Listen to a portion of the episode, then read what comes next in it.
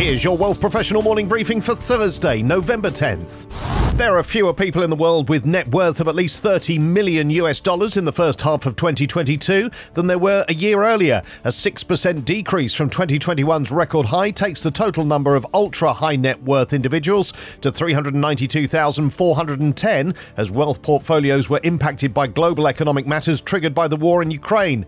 North America accounted for the largest regional decline at almost 10%, and Europe saw a 6% decline. Although Asia posted a 4% decline, China was the only major wealth market to increase its UHNW population by 2.3%. Meanwhile, the Middle East and Africa saw a rise of 7.4% and now accounts for 5.5% of the global UHNW population. Latin America and the Caribbean also saw an increase in their ultra-wealthy population by more than 5%. The World Ultra Wealth Report, published by Altrata and using WealthX data, also revealed that combined net worth among the UHNW population fell by 11% to $41.8 trillion.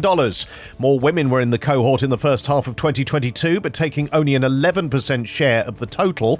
And looking at the assets owned by these wealthy people globally, women are more likely to own luxury watches, jewellery and high-end art.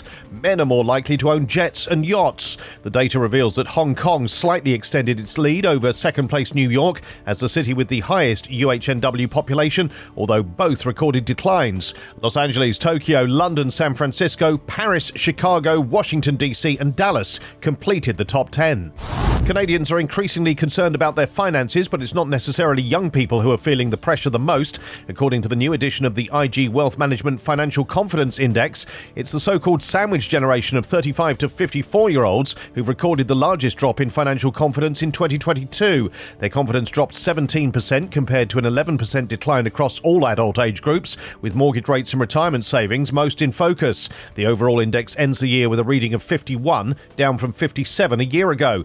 The poll conducted by Ipsos also found that almost 40% of respondents believe that professional financial advice is more important than ever, given current economic conditions. Those who work with an advisor were 28% more confident than those who don't. British Columbians were the least financially confident, down 20% from 2021. More than half of respondents across Canada said that the country is already in recession. 68% believe there'll be a recession next year. Almost half think inflation will continue to rise next year, and only 30% think that financial authorities are managing the situation efficiently. Although 36% of 18 to 34-year-olds said they'll be postponing their home ownership goals, 22% of all age groups believe that housing prices will become more affordable in the year to come, up from just 12% in 2021. Allocators at public pensions, endowments and foundations and family offices are working harder than ever, but are not necessarily as productive. A new survey of institutional allocators shows that the average working week has increased to 50 hours from 44 in 2020, but productivity is being weakened by time spent on non-core, non-value-adding tasks. The study from Backstop and Mercer shows that allocators report spending 13% of their time each week on these tasks, which is down from 18% 2 years ago, but still means they're spending almost a day each week on waste-of-time tasks. However, there's disagreement on how important these tasks are, with seniority affecting how they're viewed. Allocators are also spending a lot of time on manual tasks and battling a lack of integration between internal and external systems.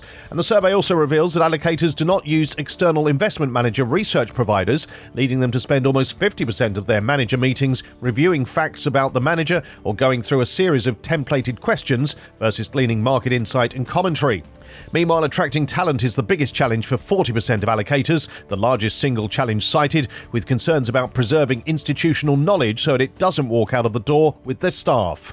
These stories in full at WealthProfessional.ca and in our newsletters, plus why the recession isn't here yet but is still coming in 2023, Picton Mahoney unveils an alternative core bond fund, and don't get too caught up in the story of today, warns an industry veteran.